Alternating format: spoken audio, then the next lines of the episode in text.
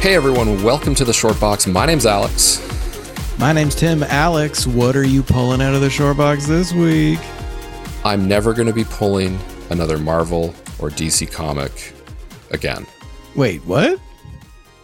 I think I'm done reading Marvel and DC comics.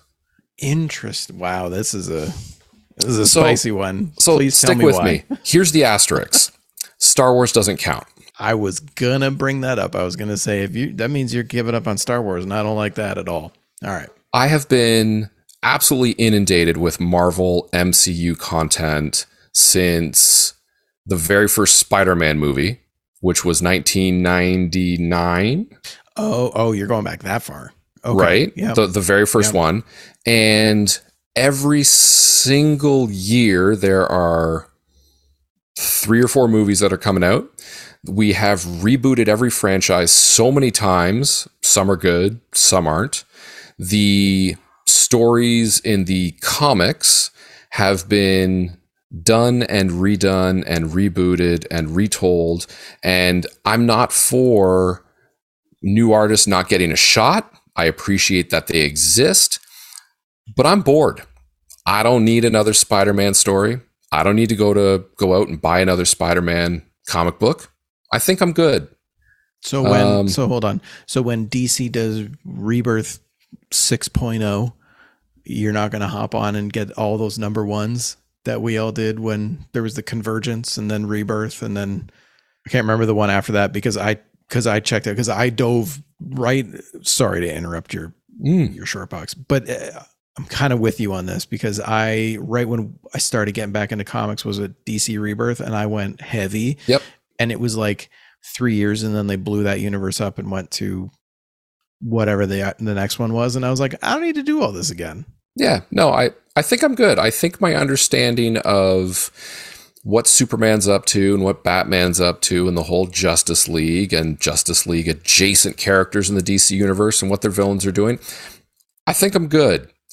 Um, Marvel, I'm not overly excited about figuring out what's going on in the new Hulk run or what Yeah. Thor, you know, this version of bearded or non-bearded Mjolnir wielding or Stormbreaker wielding. I, I, I, I don't know. I think I might be good. Here's the problem with the Thor books. Um, here's the main thing: is he worthy? Oh no, he's not worthy. Oh, he's worthy again. Oh, he's not worthy. Oh, he's worthy again. Yeah, Thor. Thor's had that has that that problem for a while in the comics. Yeah, and I feel like, and, and this is this is why I think I'm out is because I don't know if they're playing they, as in the big two, are playing it safe because they're playing to the middle base and they know it works. It's it's just become it's become two 22 minute friends episode. Right. Right. It's, there's no Breaking Bad. Yeah. So like, cause every time I'm looking at, yeah, every time I'm looking to, to buy something, my local comic book guy, uh, shout out Mike at Dark Age Comics. Um, I, I read through his list of everything and I'm scrolling right past Marvel and DC to get down to Boom, to get down to Aftershock, to get down to Image, to get down to Zenescope, to get down to Titan, like whatever it is, that's where I'm interested because I feel like that's where people are taking risks. People are pushing the like the limits of storytelling. Um, I mean, go back in like Spectro was a great example of this. 64 pages, Wando, like a couple different short stories. Like that's what has me interested now. So yeah, that's my take. I think I'm good. Uh, You know what? Uh, that's a really good one. I'm kind of jealous that you got this one. Um, and I didn't even think of it. That's that's a really because I'm thinking back on it too, because you know we are kind of starting to plan the year end stuff, and so I've been thinking about the awards shows that we do and everything, and and then I started looking back, being like, "Ooh, do I need to go buy some Marvel and DC?" Because the majority of the stuff that I've read have not been there Yeah. it's very similar to uh, another short box pull on the whiskey side that's going to be coming out with uh, core range versus uh, indie Yep. bottlers because it's very similar Yeah. and yeah. uh, it's the same thing on both sides of that spectrum on what we do. But uh, hey, man, um, it's damn, you know I'm jealous of that one. That was a good one.